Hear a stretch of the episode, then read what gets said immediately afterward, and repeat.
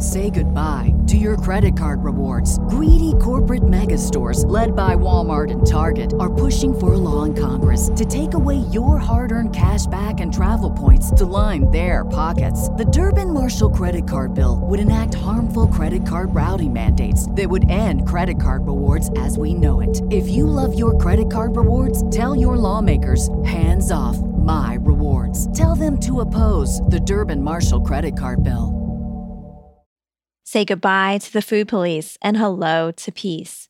Welcome to the Love Food Podcast, hosted by dietitian and food behavior expert Julie Duffy Dillon. This authentically engineered series is in the form of a love letter welcoming you to reconnect with food. Now pour a cup of coffee or a margarita and let's begin.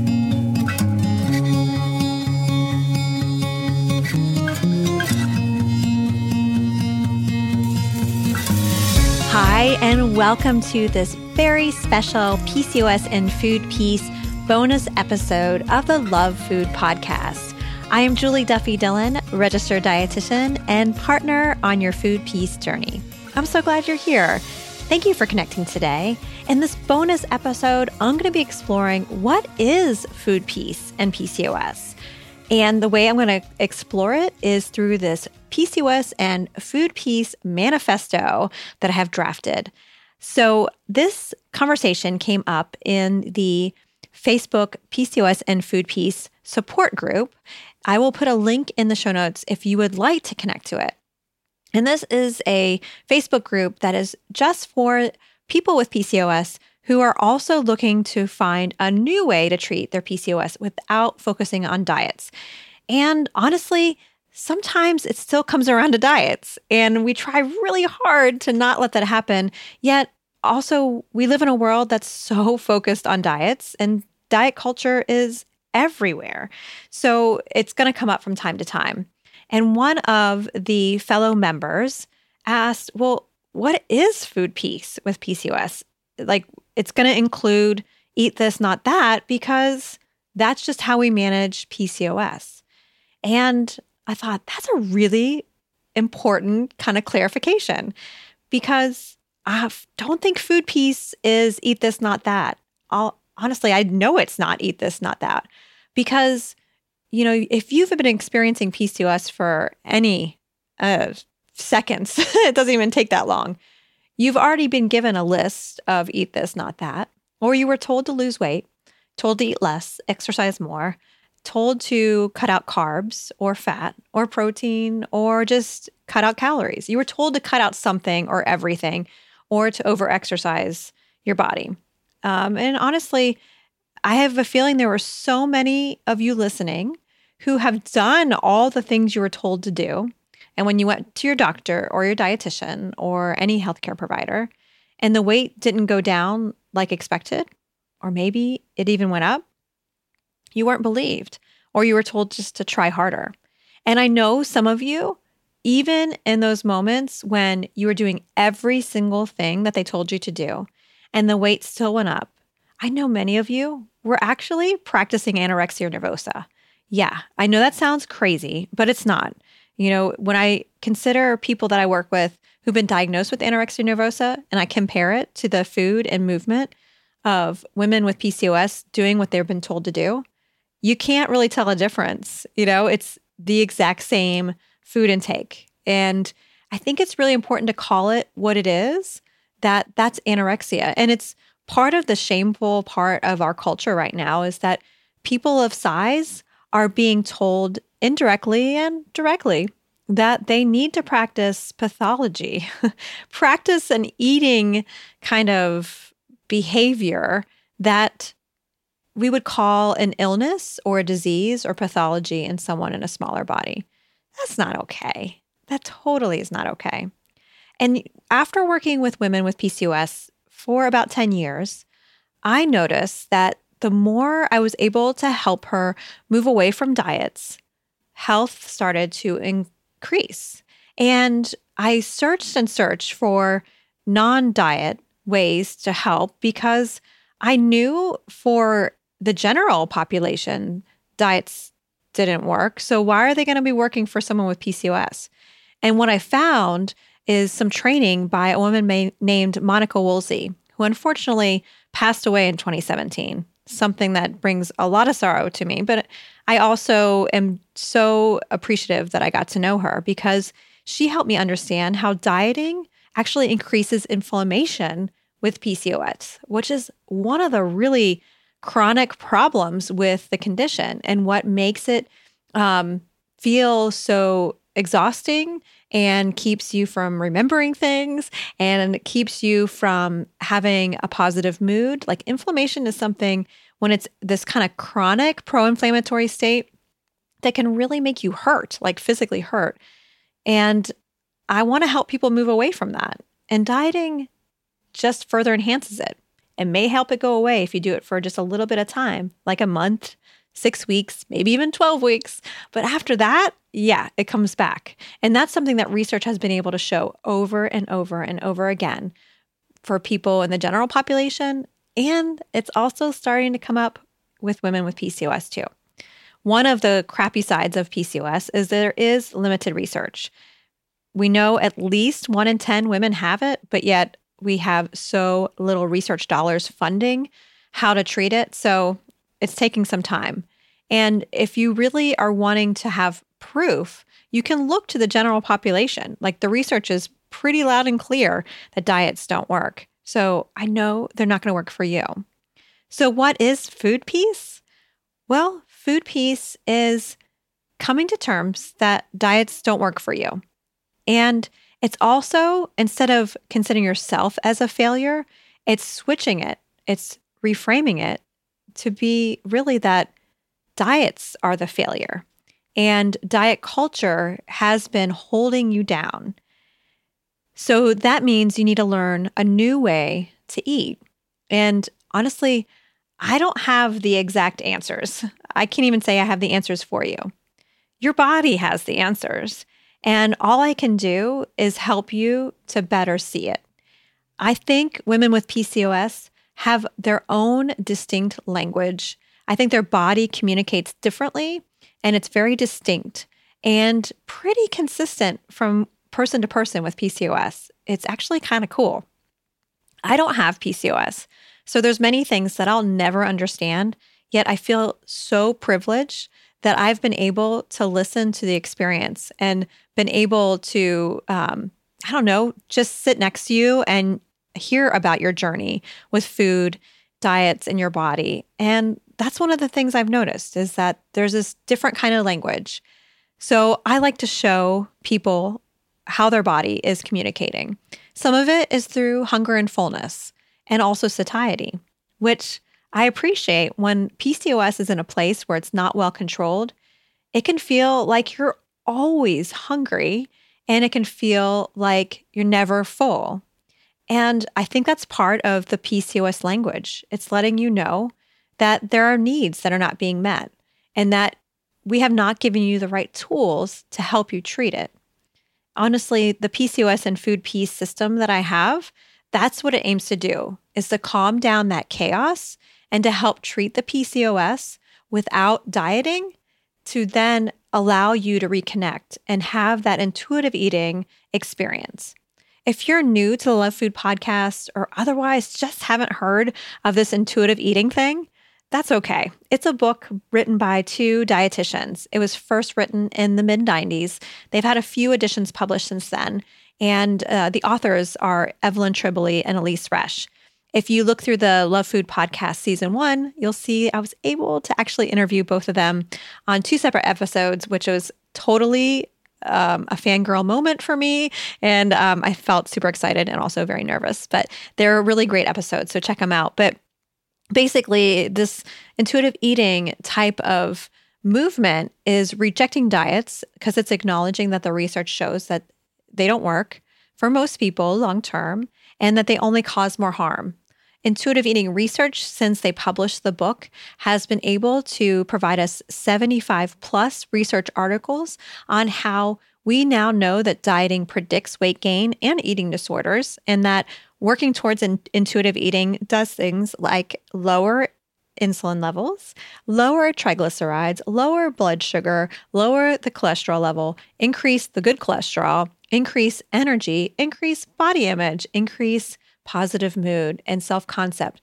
I mean, all those things when you're trying to experience more health with PCOS, those are all the things I know that you're working towards. And so I believe in intuitive eating for you too. So there are, let's see, one, two, three, four, five, six different parts to the PCOS and Food Peace Manifesto. I can't wait to share them with you. The first one is you didn't cause your PCOS. Did you know that? I feel like that's such an important part of your PCOS experience is to know that PCOS is genetic and environmental. You didn't cause it. You didn't eat a candy bar one day when you shouldn't have and cause this condition. No, PCOS is genetic and environmental. You did not choose it. You didn't, you know, go into this lazy time or go into a time of gluttony and then push your body into PCOS. It's something that you were born with. It's something that some people would even say you had before you were born, that it was something that was already in your DNA before you came out. So I want you to know that because for so many people I talk to, they think that they caused their PCOS, and whoa, that is dripping with shame. And honestly, that shame cloak needs to be burned. We need to take it off of you, throw it away. And I wouldn't even say donate it because that thing needs to be burned and no one needs to have that. It's such a heavy burden to bear and it doesn't belong to you. So, the next part of the PCOS and Food Peace Manifesto, number two, is diets. They failed, not you. Yeah, you didn't fail. And I know we live in this world where people think that diets fix everything. And people often think they're really hopeful. And the first episode of season two, episode 100 of the Love Food podcast, we talk a lot about that. Diets are the seductive fantasy. But when we really look at the research, we ha- we know without a doubt that diets don't work for most people long term. And what does long term mean? Well, it means at least 2 years if not 5 years out because, you know, going on a diet and off a diet and back on a diet, that we also know is not health promoting. That does things like increase triglycerides and insulin levels, two things that often are complicated with PCOS. So, moving away from diets, it's going to help. The thing about it, though, that is really crappy is that the period of moving away from a diet can be really scary. It can be exciting, but it's also really scary. And that moment will feel like it's going to be there forever. And it can feel like you can't stop eating, that it's just one continuous binge. But you know, really, what ends up happening is a person works towards unconditional permission to eat, one of the foundations of intuitive eating. That urge to continue doesn't feel quite as much. And that's because diets are a form of restriction.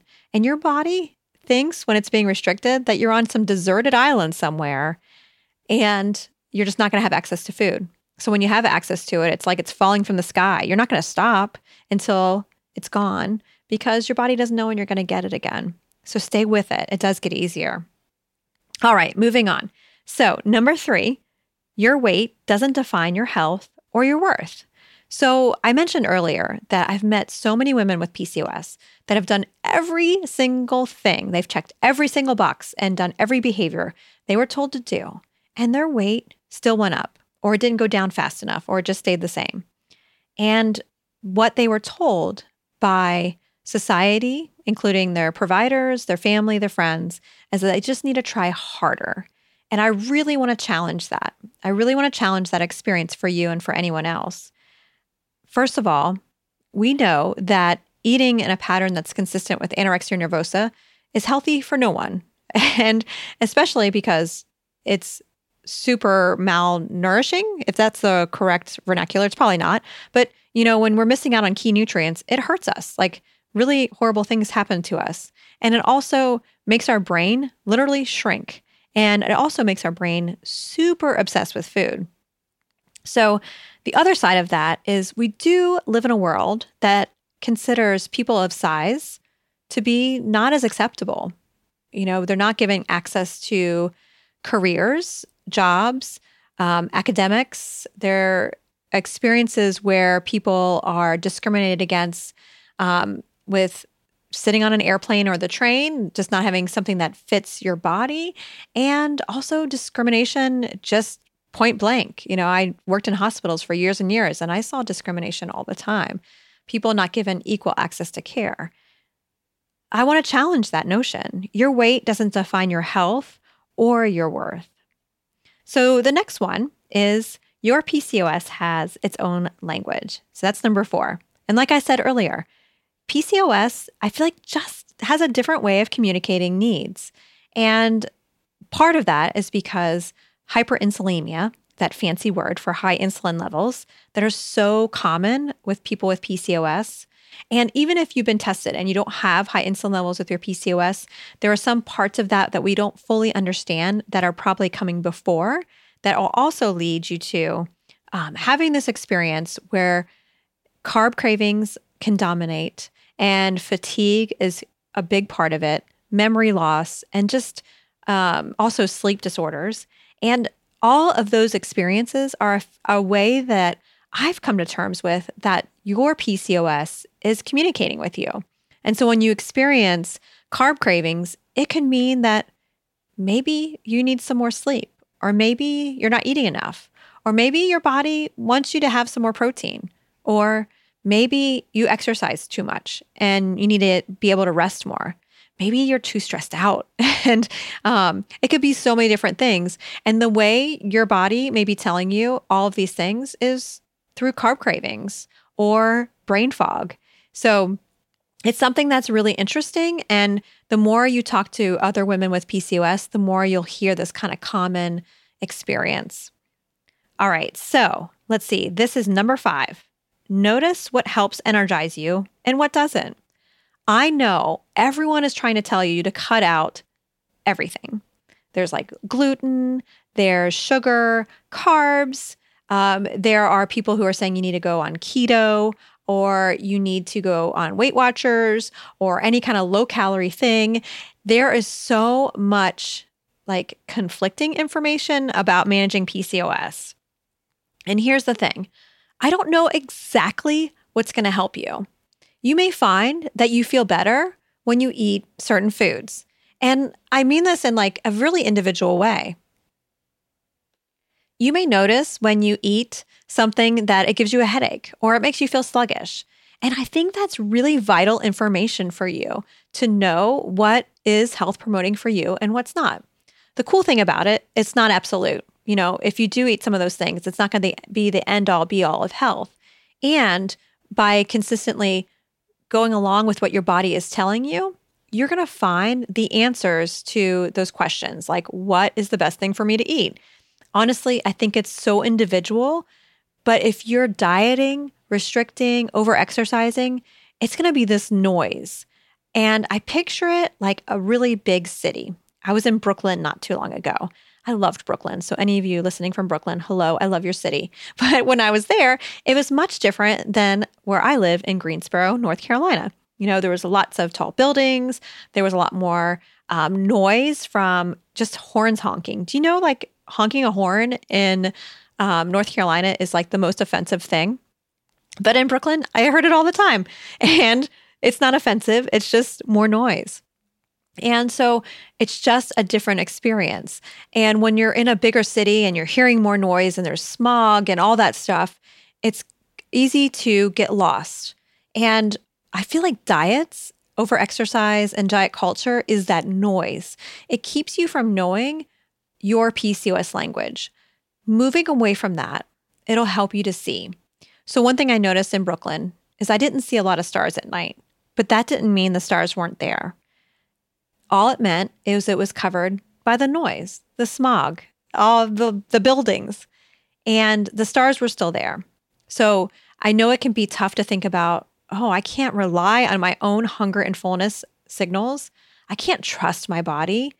You can. We just need to help you decrease that noise because it's all there. It's all waiting for you. And it's also like super forgiving and loving. Like it's ready when you're ready. And I want to be the one to help show you that. All right. So the last one is self care matters, and so does advocacy. So I've been able to appreciate with working with so many of you with PCOS is that taking care of yourself and having boundaries, whether it's boundaries around relationships, sleep, how um how long you work, it can be um, just boundaries about taking care of yourself is something that greatly enhances your health. And there's many people that I worked with who are in super stressful jobs or demanding situations in academic life who've had to put up boundaries that they weren't really excited about because it was the way that they found to best manage their PCOS. So sometimes I see um, PCOS management being really big on self care. And another piece of self care is advocacy.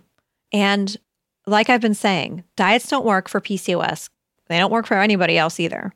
And not everyone understands that. Not everyone's ready to understand that.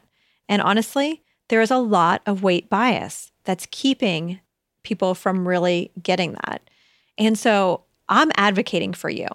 I am standing up to fat hate, fat phobia, discrimination. I mean, I think it's a really important part. I don't want to contribute to the oppression or marginalization of any human being. And it's a really big part of improving health. Something I know to be true is that 25% of our health are behaviors like what we eat and how we move our body and things like um, our sleep. 75% of our health are something like um, something from genetics and then also social determinants of health. What are those? Well, it's basically how much power we have in the world and access to things like money, security, schooling, childcare, child development, education, like all those things are social determinants of health. And people who are marginalized, whether because of race, religion, ability, and also size, is a really big part of that. What we know is that people who are living in marginalized bodies are experiencing more of what we would call a flight or fright response on a very consistent basis. Do you know what a flight or fright response is? It's basically when our endocrine system explodes with hormones because it thinks we're being chased by a lion. And when we're being chased by a lion, our body knows to increase triglycerides, insulin, it goes through increasing inflammation, and it also increases glucose because it's like, oh, holy shit, we got to get away from this lion. And although you're not running from a lion, the lion's not really existing, but your body thinks it every single day. And that's contributing to your poor health. That's contributing to inflammation. And that's contributing to PCOS getting worse. So I'm advocating for you. Of course, I can't do it by myself. And you also, as someone who's being marginalized, it shouldn't be on your shoulders. And just know that there are hundreds, and dare I say, even thousands of us who are advocating for you. I think there are now there's more and more of us, and we're recruiting every day for people to join us in this revolution to reject diets, diet culture, and fat phobia. Will you join us? That's what I want to know. So, the PCOS and Food Peace Manifesto, I hope it helps. And I also want you to stay connected. I'm going to be releasing some extra bonus episodes this month of January because I'm super excited to open up the doors to my PCOS and food peace course. It's my step by step system that helps lead people to decrease that noise, like I was talking about, and help reconnect you to your ways to health. And the way to get on the wait list and to find out all the details is go to PCOSandfoodpeace.com. All right, enough of that. I'm going to sign off for now. I can't wait to see you next time. Take care. Thank you for listening. I am Julie Duffy Dillon, and this is a Love Food Podcast. Do you want access to more food peace? Jump on over to my website and join my email list. There, I share exclusive content that I don't share anywhere else. Get access to these tips and strategies by going to juliedillonrd.com forward slash sign up. And I look forward to seeing you here next week for another episode of the Love Food Podcast. Take care.